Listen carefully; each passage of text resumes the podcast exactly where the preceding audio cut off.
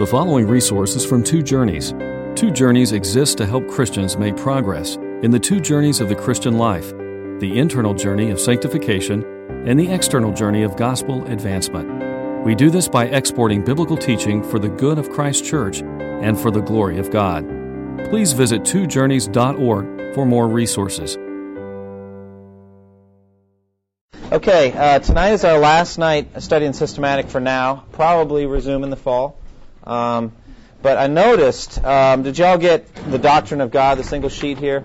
I noticed that we are very close to finishing a major unit in, in Grudem's textbook, and that is the whole section of the Doctrine of God. I was only kind of halfway through discussing angels last week, um, and could easily have spent the whole time on angels tonight. Uh, so we're going to spend some time on angels, but we're also going to press on and, and do this section on Satan and demons. That'll bring us to a good stopping point. Uh, I give you these outlines. Uh, if I don't hit everything on the outline, take it home and read it. Better yet, get Grudem's book, you know, and, and read it. It's well written, and it's a good a good way to study. So let's begin with prayer. Father, we just confess our weakness and frailty and our need for you. I confess that for myself, Lord, that uh, apart from you, I can do nothing, and I need your help to teach tonight. Father, I pray for each person that's come Lord, that you would please minister tonight. Just give us a, in, an insight into the invisible spiritual world that surrounds us. Lord, that we would, by the words of Scripture, by texts of Scripture, be able to see what can't be seen with the eye. That you would open our hearts and our minds to understand what surrounds us and what kind of warfare goes on around us at all times. And that we would know, Lord, how we are to act and be very grateful for your protection and your salvation. So be with us tonight. Help us to make the most of the time we have. In Jesus' name, amen. So you see the sheet on the doctrine of God? We've come a long way, haven't we? We've covered a lot of things in this study on systematic theology. We looked at the existence of God, how we can know that God exists. We've talked about the knowability of God. Uh, can we really know God, and how much of God can we know? Is it possible to know an infinite being? We've talked about that. We talked about the incommunicable attributes of God. You remember that? What are the incommunicable attributes of God? What does that mean, incommunicable? Right. It's something that would be true of God, but not true of us. For example, self existence would be an incommunicable attribute. We are dependent on Him. He created us. We are created beings. He is an uncreated being. And there's other incommunicable attributes. And then we talked about the character of God, communicable attributes. Remember how we went through a list of many, many communicable attributes of God. Uh, my son and I are going through in the mornings, early in the morning, uh, and he's memorizing a single verse for each of the 26 attributes that are on the sheet. Um, if you have an a- attribute list that only has 25, I think you probably have the 25. I left wrath out for some reason. So I had to stick it in the middle. I didn't want it to be the last attribute we studied, so I put it at number 21. Um, but at any rate, we talked about the communicable attributes of God, and it's a delightful study, really, to go through and understand our God to understand adjectives that Scripture ascribes to God. And then we talked about the doctrine of the Trinity, the three in oneness of God, that God is one God existing eternally in three persons. Then we had a wonderful time, at least I did, on the doctrine of creation. I really, really enjoyed that. We spent a lot of time on that, looking at creation and evolution in particular, and just some things, really just touching on these things. Really could have spent a lot more time on creation. And the doctrine of God's providence, and how God rules over all things in everyday life. A mysterious doctrine, really. It's hard for us to understand how God is active in everything that happens around us at all times. But that's the doctrine of providence. And then a few weeks ago, we looked at miracles, the doctrine of miracles, what the Bible says about miracles, touched on whether miracles still happen today, how we could define miracles. We looked at prayer. Um, and again, in each case, just really touching on these things. So much more we could say uh, why God wants us to pray and how we can pray effectively. Last week we began to look at the doctrine of angels. And I even gave you some pictures of angels. So, I mean, that's an encouraging thing. Anyway, does anyone need a handout on angels? I got 20 more, or about 15 more. Uh, I held them here for those that didn't get one last week. Um, so raise your hand if you did not get one last week. And um, if you did get one last week, I'd ask you to refrain and not take one until everyone who didn't get one last week has one. And then if there's any left over, you can get on. Okay, so we're going to finish our study on angels, and then I'm going to spend some time on Satan and demons, and then we'll be done with the section on the doctrine of God. Okay? So, last week we began on angels and we uh, talked about them, that they are created spiritual beings. On page one of the handout, Grudem gives us a definition. Angels are created spiritual beings with moral judgment and high intelligence, but without physical bodies. And so he goes through each aspect of that definition. You can read that. We talked about different names for angels and different kinds of heavenly beings. On page two, the cherubim and the seraphim, the living creatures, uh, somebody pointed out to me in that, that in Ezekiel it actually calls the living creatures later on in Ezekiel calls them cherubim. So it could be that there's only two categories and the living creatures are all cherubim. I don't know. All I know is that th- these are different verses uh, that ascribe that give words to these spiritual beings. We talked about how there's a rank and order among the angels. There's an organization in heaven. There really is a structure and an organization. We get that out of the term archangel, ruler angel like Michael, who's an archangel, the voice of the archangel and the trumpet call of God, 1 Thessalonians 4. And we talked about the chief princes, etc., the thrones and principalities, Colossians 1:16. We also talked about names of specific angels. Contrary to Frank Peretti, there are only two angels named in the Bible. To get all the other names, you need to read Piercing the Darkness and This Present Darkness and all the other works of Frank Peretti and they are very imaginative, aren't they? Triskelon and some of these other things. I don't know where he gets this, but I mean, I wonder what would sound like an angel name if you're writing a novel, you know? But uh, to him, he thought these sounded like angel names. But we've got two, Michael and Gabriel. Those are the two that are named. But that's a pretty significant thing. That angels have names is important. It shows that they have personalities. They have a personal history. Um, that they uh, are uh, that that they uh, how you can have a relationship with them. They have knowledge and emotions and other things. All this out of names. Angels exist only in one place at one time. Unfortunately, we did not answer the age-old question of how many angels can be on the head of a pin. Uh, I left that to others more adept to. I said that first thing you have to do is to find the pin head size, and nobody did that for me, so we just had to move on. Um, but uh, the angels can only be in one place at one time. How many angels are there? Many, myriad, myriad of myriad, thousands, 10,000 times 10,000. There's no sense in doing the calculation. There's just many, more than you could number, really. Um, do people have individual guardian angels? I said that the scriptural support for that was pretty slim. I think instead that we should assume that angels are watching over us all the time, ministering, protecting us, Psalm 91, lifting our feet so that we will not strike our feet against a stone. But whether we get a specific angel assigned to us our whole life, again, uh, slim evidence for that. And for me, it wouldn't be any more comforting to know one way or the other. Just to know that God does dispatch angels to protect us is sufficient for me. Um, angels do not marry. We talked about that. And then we discussed the power of angels. We said that angels have great power. Praise the Lord, you his angels, you mighty ones who do his bidding, who obey his word. Angels are depicted with awesome displays of power and glory. Their appearance is terrifying. If one of them were to appear in our midst right now, we would be overwhelmed with terror. Really, that's the consistent human reaction to the appearance of an angel. Really shaking with fear and becoming like a dead man or dead woman, like a stone. That's the effect that it has. Daniel chapter 5, sorry, chapter 10, verse 5 through 8. I looked up, this is Daniel speaking, and there before me was a man dressed in linen, with a belt of finest gold around his waist. His body was like chrysolite his face like lightning, his eyes like flaming torches, his arms and legs like the gleam of burnished bronze, and his voice like the sound of a multitude. I, Daniel, was the only one who saw the vision. The men with me did not see it, but such terror overwhelmed them that they fled and hid themselves. They didn't even see the angel, and they're terrified and they're hiding. So I was left alone, gazing at this great vision. Vision. I had no strength left. My face turned deathly pale and I was helpless. This is Daniel's reaction to the vision of an angel. They're immense, powerful, glorious beings. Matthew 28. The angel, his appearance is like lightning, the one that moves the stone back from Jesus' tomb, so that we can go in and see it. The eyewitness could, and then they can tell us that the tomb was empty. Jesus is long gone, walked right through the wall somehow. But the angel was sent to move the stone so we could get in since we don't have resurrection bodies yet and are not able to walk through stone walls. But Jesus could do that. At any rate, the angel came down. His appearance was like lightning. There's always this brightness, this brilliance. And so uh, he sits on the stone. I find that interesting. I just do. I don't know why. I just the mighty angel moves the stone and sits on it, and the guards are so afraid that they shake and become like dead men. We get the same thing in Luke 24. Then my favorite description of all is in Revelation 10, 1 through 3.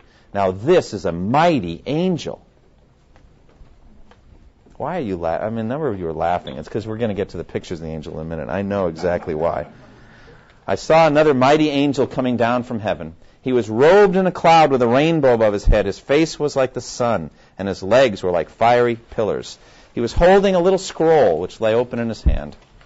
He planted his right foot on the sea and his left foot on the land. And he gave a loud shout, shout like the roar of a lion. And when he shouted, the voice of the seven thunders spoke. This is a mighty and powerful warrior being, isn't it? This is not a sissy angel. And I'm worn out with sissy angels. And as a matter of fact, I had a conversation afterwards with someone. We were talking about the damage that the image of sissy angels does. Because if you have a biblical view of angels and realize that they're on their faces before Christ, then you have a sense of the greatness of Christ. You see. That angel in Revelation 10, he would be on his face before God Almighty, covering his face before Christ. This is the, you know, a sense of the scale ever higher scale of who Christ is, and he's far above all rule and authority, power and dominion. Far above. There's no, no comparison even. So this mighty, powerful angel, as mighty and strong as he is, far above us in ability and power, is far below Christ in his power and sovereignty. He's been given the name that is above every name. So we do no service or honor to Christ or to the Bible by having these flowery, weak, friendly depictions of angels. And I'll tell you what, all humor aside, you go on some of these websites and go into, there's a lot of worship of angels out there. There's a lot of mysticism and a lot of, you know, weird stuff that is demonic, I think. I really think it's evil. And the Bible specifically warns us against worshiping angels. This is something we must not do. But I find that a lot of these folks are interested in angels because they don't want God. Angels are a supernatural being that you can be friendly with, and they, they become like a, a, a partner you can talk to, and they help you in life and all that, but you don't have to stand before them on Judgment Day. And so it's, it's everything you like about the spiritual world without any of the terror of the holiness of God, and without ever having to repent and become a Christian and follow a walk of holiness. So I think that's why there's so much interest in angels, you know. It's kind of like a spiritual buddy that stays with you through everything and comforts you and brings consolation. But this is not the way angels are depicted. My, my vision of angels is that they're warriors. They're fighting all the time. That's what they do. They're, they're, at, they're at battle. And why? Because there is war in the heavenly realms. That's what's going on in heaven. That's what's going on, not at the highest level of heaven, but there was warfare in, he- in the heavens, it says. And so there's this kind of fighting going on in the spiritual realm. And so they are powerful and strong to do that warfare. All right? We've talked about the angel of the Lord before. I'm not going to go through it again. I think the angel of the Lord passages in the Old Testament probably are the pre incarnate Christ. Let's get on page 7 to the issue of the gender of angels. All right? Now, why in the world would I bring this up? Well, it's because, first of all, there's biblical evidence in this area. And second of all, because the artistic renditions are so false. For the most part, artistic renditions show angels as what? Not children mostly, that's in there, but mostly what? Women. I would say almost always angels are depicted as women. I don't understand this when the biblical evidence is so overwhelmingly the other way. I mean, it's not even a little. There's a lot. In almost every case where you can discern a gender of the angel, it's a, it's a man, usually a young man, and so it will use in the Hebrew the, the word ish, which is uh, the word for male, basically. Um, like when it says that she shall be called woman, for she was taken out of man. The word for woman is isha, and the word for man ish. So that's just like in the English we get man and woman. There's a connection between the two. Um, but you know, Daniel 10:5. I looked up, and there before me was an ish, a man dressed in linen with a belt of finest gold around his waist. So Luke 24:4 through 6. While they were wondering about this, suddenly two men, andres. Again, in the Greek, there's two different words that you could translate men. One would be anthropos, from which we get anthropology, and it could it would probably be best to be translated person. It means human being, anthropos. So you get anthropology as a study of human beings. But then there's another word, andres, which could be translated husband or man or male. This is very much a gender connected word. That's of, that word is of great interest to any that are studying gender roles. When you study that word and follow it through, and then it's very interesting to con- compare the translation of that word with some of these gender inclusive Bibles. They're very unfair to the Greek because that word should be translated man or male, and frequently it's, it's made neutral uh, in these gender inclusive Bibles. But at any rate, these angels, they're clearly angels, um, appear, and they're called andres, in, in clothes that gleam like lightning and stood beside them. Again, in Acts 1.10, uh, as Jesus ascends to heaven, and he's up there and a cloud hides him from their sight. Suddenly, two men dressed in white stood beside them. Again, the same Greek word, andres. Now, the masculine pronouns in grammar are consistently used for angels. When you're going to have a, a, personal pronoun, he said, or the whatever, it's always the uh, uh, masculine pronoun that's used. Many times you can't discern either way. I'm not saying in every case you could discern. I'm just saying when you can discern, it's always male. Um, however, angels do not reproduce. They're not strictly speaking male as opposed to female. So it begs the question, why then the consistent male imagery? And I think this actually relates also to the same question concerning God. Why is God depicted as father and not as mother? Why the strong male imagery if God is a spirit and has not a body like men, as the Catechism says, and doesn't reproduce, etc.? Why this? And I think it has to do with authority and power, and specifically with angels, with their military function. Although even that distinction is getting blurred in our day, as you can tell. Very much blurred. But for the most part, we've thought of warriors being men. And so I think there's a sense of power and strength and authority that the text wants to get across. Now, this is my guess. It's the best I can do. But the data can't be controverted. It's there. It's a consistent portrayal of angels as masculine and I'm guessing why. I mean, I'm not. I'm trying my best to put together that they don't reproduce, they're not, they don't marry or give in marriage, and yet they're consistently portrayed this way. I think it probably has to do with their authority, their power, and their military function. That's my guess at it. So why then the artistic renditions the other way? I just have to trace it back, I think, to a satanic attack on scriptural truth. Not a major one. It's not a big time attack. There are more significant attacks that the devil makes. But I think that he is in every way trying to controvert or overturn scriptural truth. At, at, at any point, he wants to go the opposite way. And so he's going to portray uh, angels in this Victorian way, you know, like the greeting cards I have on page six. I mean, that's not going to scare anybody. It's beautiful, it's enticing and attractive, but it's not going to scare anybody. And so I just find no biblical warrant for this kind of artistic thing, and I find it actually harmful, not helpful. The babies are just babies. They're just cute. And I don't know where that comes from at all. But um, I know that comes from the Sistine Chapel. Okay. Any questions or comments about that, the topic of the gender of angels? Yes?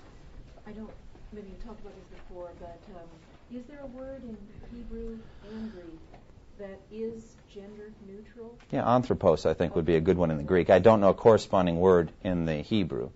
I will say in, in Genesis 5, it says when they were created, male and female, he called them man, Adam. So they're both kind of called by his name, which is, I think, the biblical root for why the woman takes the husband's name when she gets married. There's definitely a, a reason for it in Genesis 5. He calls them together, male and female. He calls them Adam. He calls them by his name. So I guess in the Hebrew, then, the word you're looking for would be Adam, from which we get Adam, but it means man and the word in the Greek would be anthropos. In something like, well, perhaps, but Psalm 1, how blessed is the man who walks in the counsel, is that? I would have to look at it. Sometimes they're just participles, and it's blessed is the one, you know, and sometimes it, it, it would be a man. Yeah, I mean, a lot of times the translators, when they come to a participle, they're going to want to make it personal, and so they stick in the word man. And sometimes there actually is an anthropos or a, you know, a man in the text. Sometimes it's just that they're, it, would be more better translated, blessed is the one who, who walks in the, does not walk in the counsel of the wicked or stand in the way of sinners. It's a good question. Okay, let's move on. When were the angels created? Well, we can say that the angels were definitely created at least by the sixth day of creation. So he had finished everything. He created all things in the heavens and the earth. Exodus 20:11 For in 6 days the Lord made the heavens and the earth, the sea, and all that is in them. Do you see that? So that would include all that's in the heavenly realms, and that would include all these spiritual beings, the cherubim, the seraphim, all of that. They're all created by the sixth day. And then the Lord rested on the seventh day. The fall occurred before Eve was tempted in the garden and Adam, since the devil is a fallen angel. We get a hint, I think, from Job, which I find very fascinating. Uh, God speaking to Job says, where, where were you when I laid the earth's foundation? Tell me if you understand. Who marked off its dimensions? Surely you know. Who stretched a measuring line across it? On what were its footing set, and who laid its cornerstone? Verse 7 While the morning stars sang together, and all the angels shouted for joy. So basically, it seems that the angels were created kind of early and then just watched and celebrated while God did the rest of the work. It's kind of interesting then. You'd think that God would create then the, the heavenly realms as an audience and say, now watch this. And then little by little, all these things start to happen, and the angels are just thrilled with what God's doing. Yeah, go ahead. So then the fall of Satan is his angels. Would that come between the sixth day and how do you? I don't know. Before Genesis 3. Really, I would say before Genesis 2 because he puts the, uh, the tree of the knowledge of good and evil. So already there's evil in the universe when the tree is set up there in the garden. So I, I can't set the time. I believe you're dealing with six days, so there's not much to choose from. Somewhere in there um, that the fall occurred. I don't know how or when or whatever. So anyway, it implies that the angels are created before the physical universe. However, we can't be dogmatic about that. The place of angels in God's purpose. Angels show the greatness of God's love and plan for us. Uh, we are created in the image of God. Humans are said to be created in the image of God, but angels are never spoken of that way. Interesting, isn't it, when you stop and think about it? Uh, also, it says that we shall judge angels. 1 Corinthians 6 3. Do you not know that we will judge angels? How much more the things of this life? Even though we are now lower than angels, someday we will judge them. Now, I think that this could simply refer to the devil and his angels. Possibly. But some, most commentators actually just extend it to the angelic realm as a whole. Um, I'm thinking to myself, what kind of angels are being judged? And it could be the fallen angels.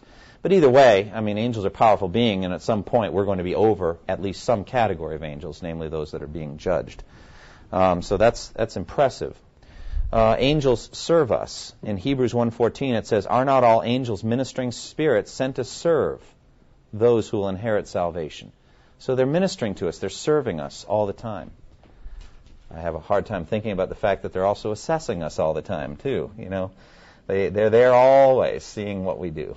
You know, so I wonder about that. Angels cannot bear children in their image. Uh, Genesis 5:3. When Adam had lived 130 years, he had a son in his own likeness, in his own image, and he named him Seth. This is not a small thing when you stop and think about it. The power for procreation, for reproduction that God has given the human race is a very significant thing, very important. Angels do not have that power, that ability. And very significantly for us to meditate on is this sinful angels cannot in any way be saved. There is no salvation available for them. There's no atoning sacrifice. There's no gospel. Christ did not become incarnate to save angels. He offers them nothing but wrath. There's no possibility, no provision whatsoever. Now, I think this is fascinating. Listen to Grudem's note on this. We see, therefore, that God created two groups of intelligent moral creatures. Among the angels, many sinned, but God decided to redeem none of them. This was perfectly just for God to do, and no angel can ever complain that he has been unfairly treated by God. Now, among the other group of moral creatures, human beings, we also find that a large number, indeed all, have sinned and turned away from God. As with the angels that sinned, God could have let all of us go on in our self chosen path toward eternal condemnation. Had God chosen to save no one out of the entire sinful human race, he would have been perfectly just to do so, and no one could complain of unfairness on his part. But God decided to do much more than merely meet the demands of justice. He decided to save some sinful beings. If he had decided to save only five human beings out of the entire human race, that would have been much more than justice. It would have been a great demonstration of mercy and grace.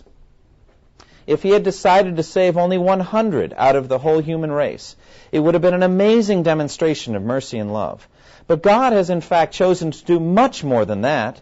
He has decided to redeem out of sinful mankind a great multitude who know, whom no one can number from every tribe and tongue and people and nation. This is incalculable mercy and love, far beyond our comprehension. The striking contrast with the fate of angels brings this truth home to us. Isn't that something? And how wrong are we ever to impugn God for sending sinners to hell? Because they deserve it. Frankly, we deserved it. What's remarkable is not that any of those sinners go to hell, but any of us end up in heaven. That's the amazing thing here. Because none of the angels have possibility of redemption. They're sent to gloomy pits, chained, waiting for judgment day, those that transgress in 2 Peter 2 4. No hope of salvation for them. And they know it too, don't they? The devil knows that his time is short, the Bible says. He knows there's no gospel for him. Doesn't that make you just stop and praise God for your salvation? Doesn't it make you just stop and say, Thank you, Lord, that you saved me? I didn't deserve it. Thank you that there was a redemption. And what a redemption. The book of Hebrews calls it a great salvation. That God Himself, concerned for us, would take on a body and suffer under the wrath of God for us. An incredible salvation. A magnitude such that we will never be able to understand. We'll never plumb the depths of the riches of God's glory and His mercy to us. But I think the angels suffer, I think they, they serve in this case as a contrast. And it's all the more amazing when you talk about the angels that didn't fall and yet will not be adopted to be his very own sons, to sit with him on the throne. This is an incredible thing, and they didn't do anything wrong. They serve him constantly and far better than us. This is the grace of God. And I think it's an, a marvelous thing. Angels also remind us that the unseen world is real. The Sadducees denied the angels in Acts 23:8, thus acting as precursors to modern rationalists who don't believe anything they can't see. The Sadducees were that way. Only when Elisha's servant's eyes were opened did he realize the reality of the invisible spiritual world constantly around us.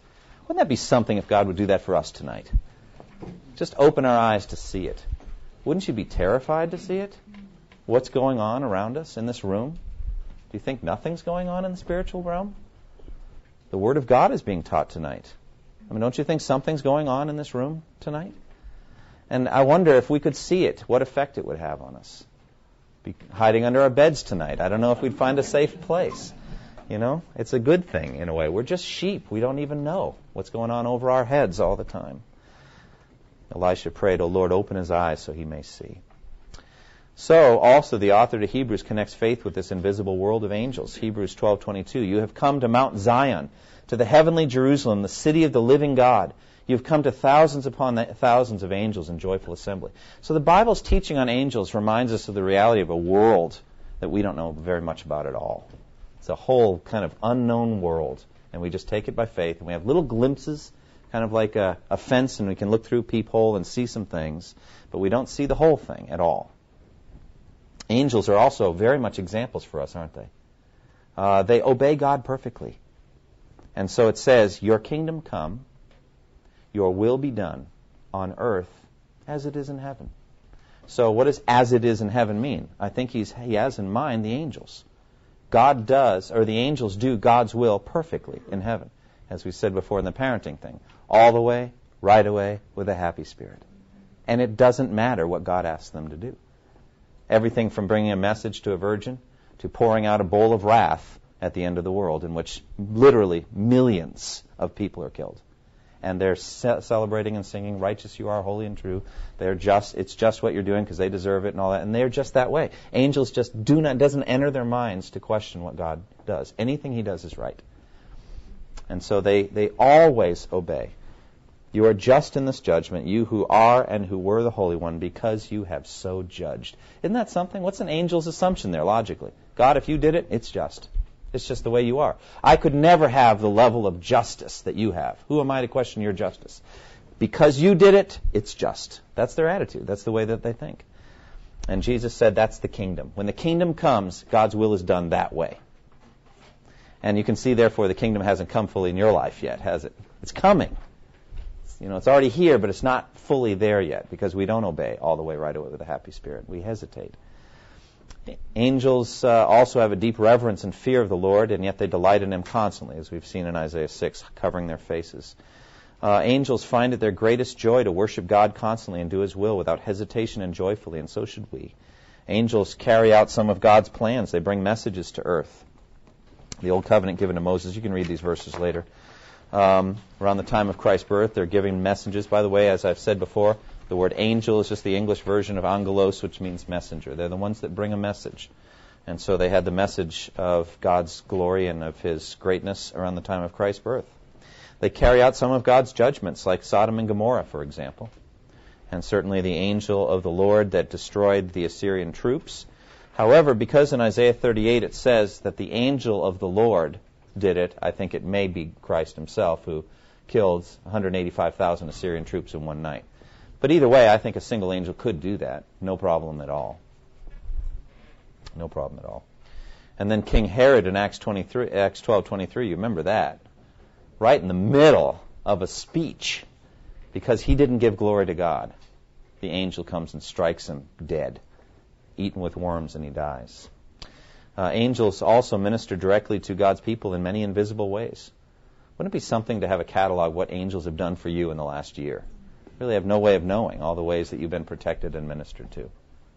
I mean, think about it this way. Jesus is in the Garden of Gethsemane, praying and wrung out at the end physically of what he could endure, and God sends angels to strengthen him for his final sacrifice. So he's got enough strength to go and die, basically. And it's the angels that are sent to do that. They're ministering spirits and they will accompany Christ as an army on his second coming. Matthew 16:27 For the Son of Man is going to come in his Father's glory with his angels, and then he will reward each person according to what he has done. You know, if one angel can do that work, 185,000 Assyrian men, what about thousands of thousands and 10,000 times 10,000 angels coming back to fight? I wouldn't stand in the way of that army, my goodness. Um, Revelation 19, I saw heaven open standing open, and there before me was a white horse whose rider is called Faithful and True. That's Jesus Christ. With justice he judges and makes war. His eyes are like blazing fire, and on his head are many crowns. And he has a name written on him that no one knows but he himself. He is dressed in a robe dipped in blood, and his name is the Word of God. The armies of heaven were following him, riding on white horses and dressed in fine linen, white and clean. Isn't that something? So there's Jesus, the Word of God, leading out and everybody following him. For all their power and strength, they follow Christ and worship him. Angels directly glorify God. They're always praising God, glorifying him for his attributes and his actions. And they're interested in the salvation plan. They're curious about it. They don't know the future except what God's told them. And so they're tracking with it in history. And, and that's why they're praising God when Jesus is born. You know, they're excited. And you remember in the book of Revelation, when one of the particular judgments is unfolded, there's silence in heaven for the space of half an hour because they're just so stunned by what God is doing. And so they're kind of tracking with history. It's an interesting thought, isn't it? But they long to look into these things. Now, what, are our what is our relationship to angels? Well, first of all, we should be aware of angels in our daily lives, that they're there. Uh, we should, however, have certain cautions about angels. Don't buy any sissy angels. I mean, let's just be done with sissy angels. Now, if you have already bought them, that's fine. But from this point on, we're just not going to buy any more sissy angels. All right? But aside from that, beware of receiving false doctrine from angels. You know, angels masquerade as uh, angels of light. Satan masquerades as an angel of light and false doctrines can come in with these kind of displays of supernatural power and presence. I think a lot of that Eastern mysticism and a lot of that, I think there is definitely a supernatural aspect to that. And I think that, that the angels are able to do that. Do not worship angels. Pray to them or seek them. Colossians 2.18. And then the question, do angels appear to people today? That's the last question in Grudem's outline, and I didn't have a chance to answer it. So maybe y'all can, you know, Biblically, angels appear as God says, and when He wants to, they appear. Whether He continues to do that or not, there's no biblical reason to think He would stop doing that. That's the way I would answer that. However, there are so many testimonies of angels appearing and all that that I think are just demonic things. I really don't think that they are angels. Any question about angels? Yeah. Back to your, uh, your procreation comment, how does that match up with the, the use of the term sons of God in the Old Testament? Yeah, you're specifically referring to Genesis chapter 6 when it says that the sons of God went to the daughters of men and had children by them. And there are different interpretations of that. Um, one possible interpretation is that the angel, uh, sorry, the demons inhabited human bodies and demonically forced themselves on the women. That's one possibility. Another possibility is that the term sons of God does not refer to any supernatural beings at all, but refers to kings or powerful people who basically took a harem for the first time. Uh, now, Lamech had broken the pattern of marriage by marrying two wives, Adah and Zillah, okay, earlier in, in Genesis 4. But now in Genesis 6, we're beyond that. They marry any woman, any woman they want. They let their lust run wild, and anybody they want, they take. And these are probably mighty men who are strong, tall, physically imposing, and that's one interpretation of the sons of God term. You know, uh, that they are leaders, they're kings, they're important and powerful men who can't constrain themselves to one woman, and they basically go anywhere they want and take anything they want. Those are different ways of answering that. Yeah, Alan? Would you comment on the rejoicing of angels over a repenting sinner? Is that over what they're seeing uh, God's work in that sinner's life, or something beyond that? Yeah, I think exactly that. That's a great verse. I, I didn't have it in the outline, but there's more, there's presence, uh, there's joy in the presence of God over one sinner who repents. So that would imply that there's angelic celebration. There's also a sense in which the angels gather dead people or gather the elect, the wheat, up into the barn, and that they're brought. You know, the angels bring us to God. Bunyan's Pilgrim Progress has an angelic entourage that bring these two Christian hopeful right up to the gates, and there's biblical support for that. Um, he will send out his angels, and they will gather the elect from one end of the heavens to the other in Matthew 24. So the angels are really active, and part of that's their emotions. They're excited when good things happen. They love to see sinners get saved. Yeah.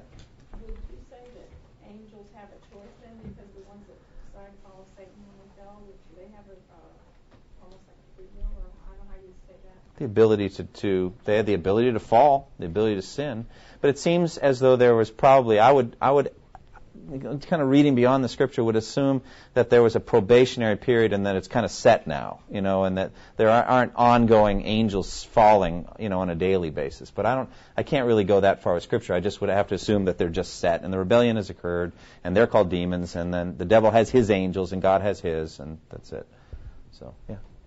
Going back to that verse in Genesis, I recently read that one thing I noticed is um, said that the Nephilim were on earth in those days. What were they supposed to be? Well, they were the offspring of the sons of God and the daughters of men.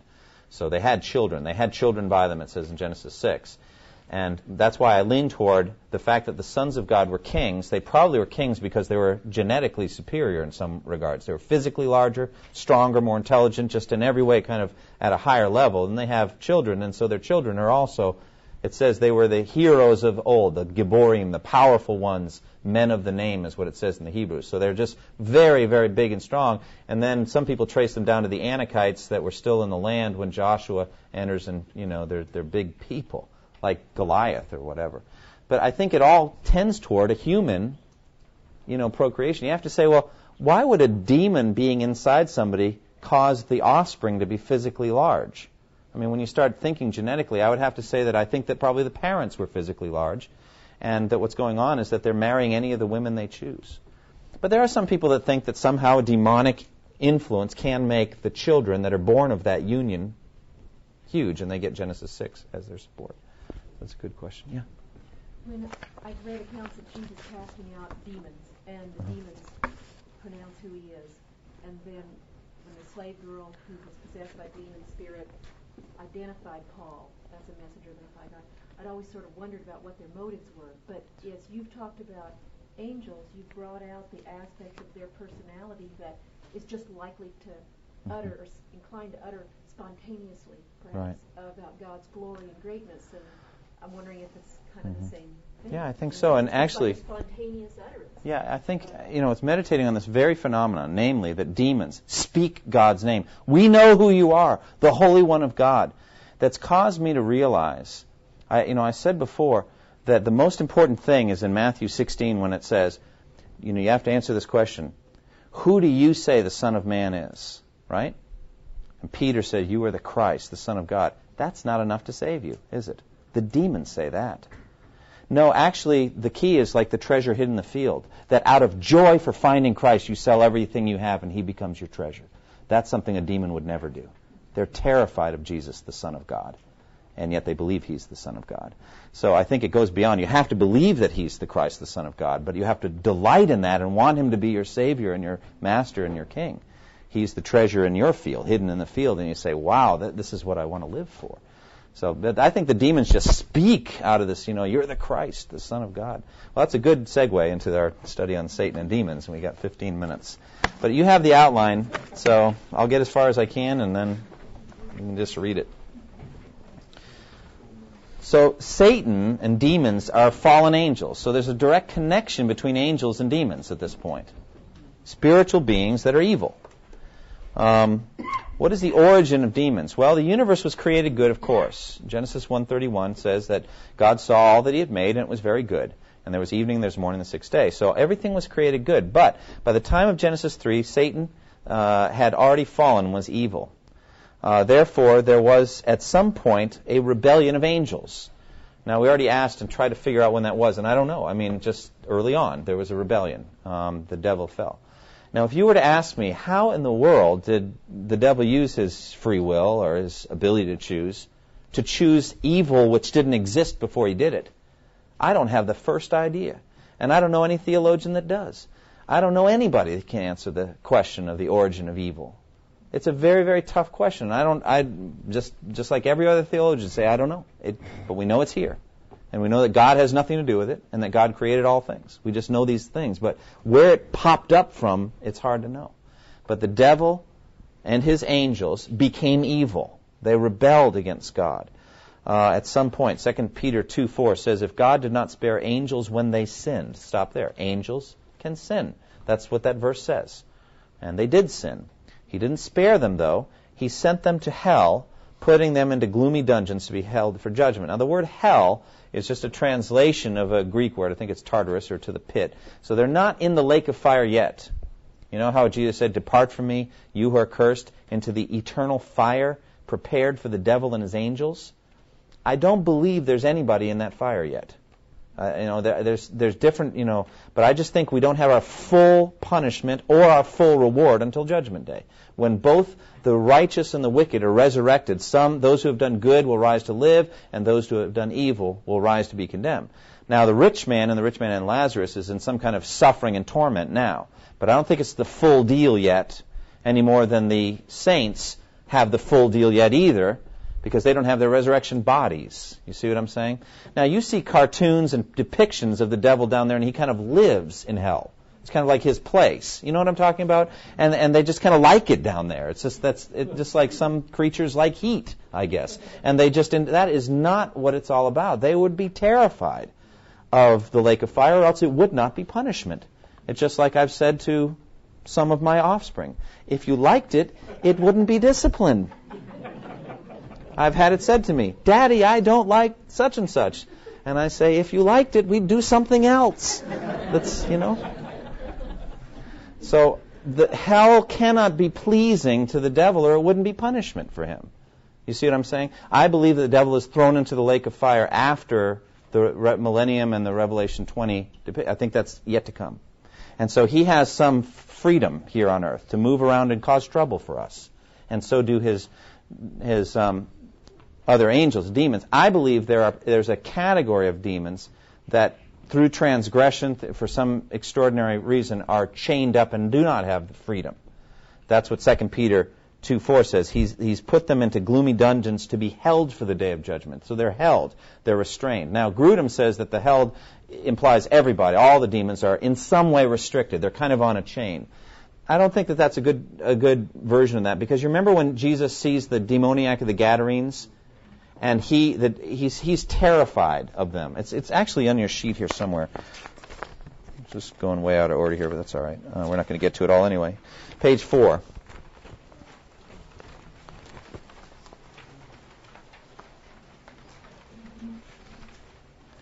So, in page four, you see Luke 8, 28 through 32. Do you see that kind of, you know, a few inches up from the bottom? The demons were absolutely terrified of Jesus, weren't they? I mean, they're terrified of Jesus. When he saw Jesus, the demon saw Jesus, or the man with the demon in him saw Jesus, he cried out and fell at his feet, shouting at the top of his voice, What do you want with me, Jesus, Son of the Most High God? So this is the demon speaking this word of confession, so to speak. Jesus, the Son of the Most High God. Well, I don't know that there's any human being that had a full understanding of that at that point, but the demon did. And he knows who he's talking to. He's terrified of Jesus. What do you want with me, Jesus, Son of the Most High God? I beg you, don't torture me, he says. So apparently he's afraid of something that could happen to him now. So he's afraid of the torture. For Jesus had commanded the evil spirit to come out of the man. Many times it had seized him, and though he was chained hand and foot and kept under guard, he had broken his chains and had been driven by the demon into solitary places. Jesus asked him, What is your name? Legion, he replied, because many demons had gone into him. And they begged him repeatedly not to order them to go to the abyss. Now, what is this abyss? Well, I think it's connected to this Tartarus, this pit that is referred to in 2 Peter 2 and in Jude 6, a place of temporary holding, of restriction, and somewhat suffering for the demons, short of the lake of fire. That's what I read it. And they're afraid that he is going to send them there, probably because other demons have already been sent there and they don't want to join them. You see what I'm saying? Demons have a certain measure of freedom now. Some do. They have a certain measure of freedom. And I'm going to be preaching about this precise thing on Sunday when Jesus talks about an evil spirit that comes out of a man going through arid places seeking rest, doesn't find it, comes back to the house he left. Okay? And I, and I actually, in that sermon, I have 13 descriptions of demons from this text. So it's not even in this. And I said to Jeremy, I said, this is a subpoint of my first major point.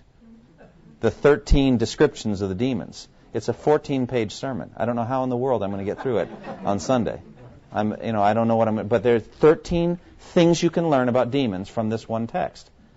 And so come and hear that because we're not going to get anywhere near that tonight.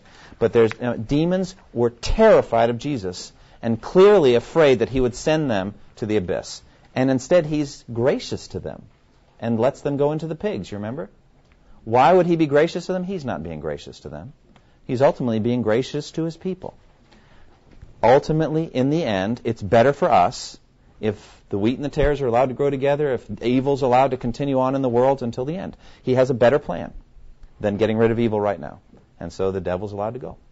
And the demons are allowed to go free for now. But in the end, they'll be judged. Now, how did the, how did the fall, uh, the rebellion occur? Back on page one. Well, there's a number of passages that some people put forward that believe describe the fall of the devil. And I think they may, but I don't know for sure. The reason is the two strongest, the Old Testament passages, namely Isaiah 14 and Ezekiel 28, are both couched in terms of the fall of an earthly king, the king of Babylon in Isaiah 14, and the king of Tyre in Ezekiel 28. And so he's talking about Babylon, and then the language just seems to rise up above, higher than you would think would be appropriate for an earthly king. And the same thing happens in Ezekiel 28, where he's talking about Tyre and the fall of Tyre. And then suddenly the language just gets up to a higher level than you would think would be appropriate for an earthly king. And so that's why some commentators believe these passages speak of the fall of Satan himself. Let me read them. Isaiah 14:12 and following. It says, "But how you have fallen from heaven, O morning star, son of the dawn. You have been cast down to the earth, you who once laid low the nations. You said in your heart, I will ascend to heaven. I will raise my throne above the stars of God. I will sit enthroned on the mount of assembly, on the utmost heights of the sacred mountain. I will sit above the tops of the clouds. I will make myself like the Most High. Does that sound familiar, by the way? How did the devil tempt Eve? Remember? God knows that you will be like him. That's the very same thing that he fell into. Remember how it says you shouldn't lay hands on a young person, a young man, lest he become conceited. By that means ordain them to the ministry, let's say, make them an elder. Too soon, uh, uh, somebody shortly after their conversion, lest they become prideful and fall into the same trap as the devil. So that's a very insightful verse that shows us that the devil's sin, first and foremost, was pride. He fell into the sin of pride. And you can see it in this series of I will statements. I will, I will, I will make something of myself. I'm going to be great. And he gets it by looking at what God's made him. You know, he looks at himself and says, Hey, I'm something. You know, look at me. He may have been the most powerful of the angels. If there's a gradation of angels, it's like all these other angels can't hold a candle to him. And he starts to believe his own press. He starts to get egotistical and starts to float up and says, I'm going to take God on. Well, this is the amazing thing. I mean, we should never have a dualistic view of the universe that there's God and there's the devil. Not at all. He's, he's just a created being. The gulf between God and all created beings is just infinite. He's just so much higher than any angel and than the devil himself. It's not an equal struggle. Although God in his providence, for some reason, has made it seem equal. There's, there's advances and there's defeats. There's victories and there's losses. But God could make it nothing but victories if he wanted to.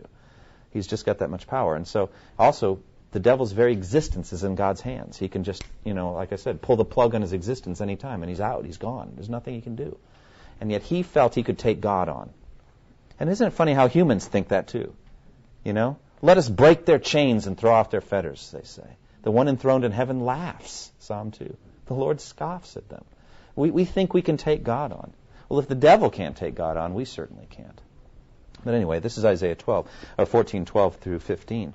Uh, same thing in Ezekiel 28. You can read it. Um, let's go on. Satan is portrayed to be, on page 2, the head of the demons.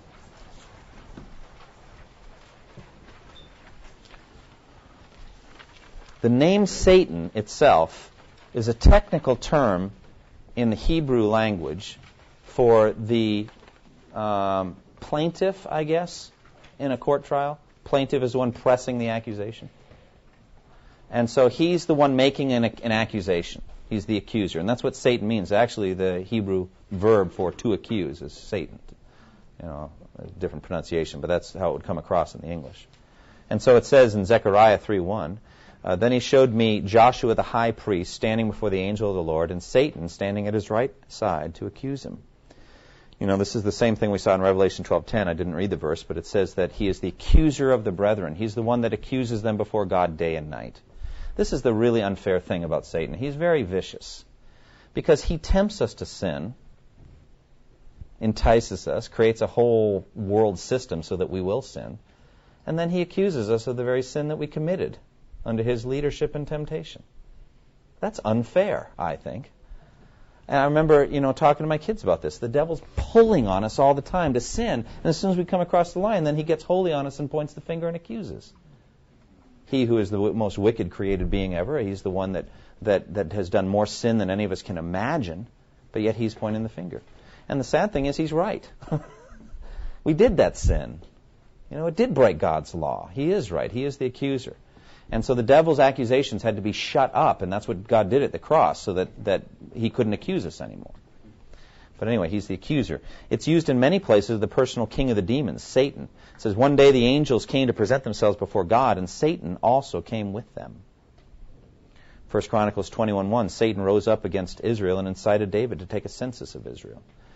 Christ faced Satan personally and resisted him after the devil tempted him and said, uh, Worship me, and I'll give you all these kingdoms, Jesus said to him, Away from me, Satan, for it is written, Worship the Lord your God and serve him only. So Jesus faced Satan personally. Satan has other names as well the devil, serpent, ruler of this world, prince of the power of the air, the evil one, the great dragon, Beelzebub, the prince of demons, and the God of this age, and perhaps there are some others you could find in scripture. The intelligent and powerful organization of demons, would be known as Satan's kingdom. Okay? With him at the top. Jesus said in Matthew 12:26, if Satan drives out Satan, he is divided against himself. How then can his kingdom stand? You see that? His kingdom implies that the devil has a kingdom and he's top in charge. So he has power and rules over these. You know, it's an odd thought, isn't it, when you think about devils cooperating? Because cooperation is a good thing. You know? But evil people cooperate. Look at the Nazis and all they accomplished by working together. Uh, you know, cooperation itself is neutral. You know, cooperation for what? The men at the Tower of Babel were making a, an evil tower in defiance of God, and they were cooperating greatly to do it. So the, the devil and, and his angels cooperate and somehow organize themselves to accomplish evil things in this world. That's the devil's kingdom. Our struggle is not against flesh and blood, but against the rulers, against the authorities, against the powers of this dark world, and against the spiritual force of evil in the heavenly realms. Satan was personally involved, or is personally involved, in tempting, opposing, and killing Christ and in resisting his kingdom. So when the, uh, Jesus was led by the Spirit into the desert to be tempted by the devil, I like this one, Luke 4:13. When the devil had finished all this tempting, he left him until an opportune time. One of the things that bothers me the most about the devil is how persistent he is. He's very buoyant. He doesn't give up easily. Have you noticed that? I mean, he'll nail you, you resist him, he'll flee from you, but he'll be back. I mean, he comes back. You know what I'm saying? And that's very distressing. You don't just have to defeat him once. You have to stand firm again and again and again. Uh, as long as we're in this world of testing. I think the better translation of the Lord's Prayer is um, it says, Lead us not into temptation, but deliver us from the evil one. The Greek su- supports that translation. It's the devil that we're asking God to deliver us from because he's very intelligent. And he's been studying us for a long time. He knows all of your weaknesses. He knows your tendencies. And he does not fight fair. You can't say, well, I was tired, I was weak, I was. No excuses matter. That's exactly when he's going to come and get you. That's, that's the time when you need to be on your guard the most. So the devil is vicious in this matter. All right. So the evil one opposes Christ. All these on page three show his activity. The devil is the one who snatches the seed sown along the path so that it doesn't bear, bear fruit. It's the devil that comes and takes it from the heart. Uh, it is the devil that plants the tares in the field. The wheat is there, but the devil plants the tares. Uh, then there's Peter who says, Never, Lord, this shall never happen to you when it comes to his crucifixion. Remember, remember what Jesus says to him? Get behind me, Satan, you're a stumbling block to me. Very interesting how the devil would tempt Jesus at that moment not to go to the cross, and yet later would inhabit Judas and tempt him to be killed. Not tempt him, but actually orchestrate his death. I think the devil didn't know what to do with Jesus. I've said that before. The devil was confused. What do I do with Jesus? Do I kill him or do I not? And so in, in, in Peter, he tempts him not to go to the cross. But then in Judas, he orchestrates that he would go to the cross. The devil's confused. Should that surprise us that God's ways are higher than the devil's ways? No. I think we should realize that God used the devil's own hatred to double back on himself, and with his own spear, he pierced his own skull. Habakkuk chapter 3. So he's got the, the spear of death right at Christ's heart. When he punctures Christ's heart and Christ dies, his own kingdom gets destroyed. It's an amazing thing. He had to kill Jesus. But anyway, that's it. We are out of time.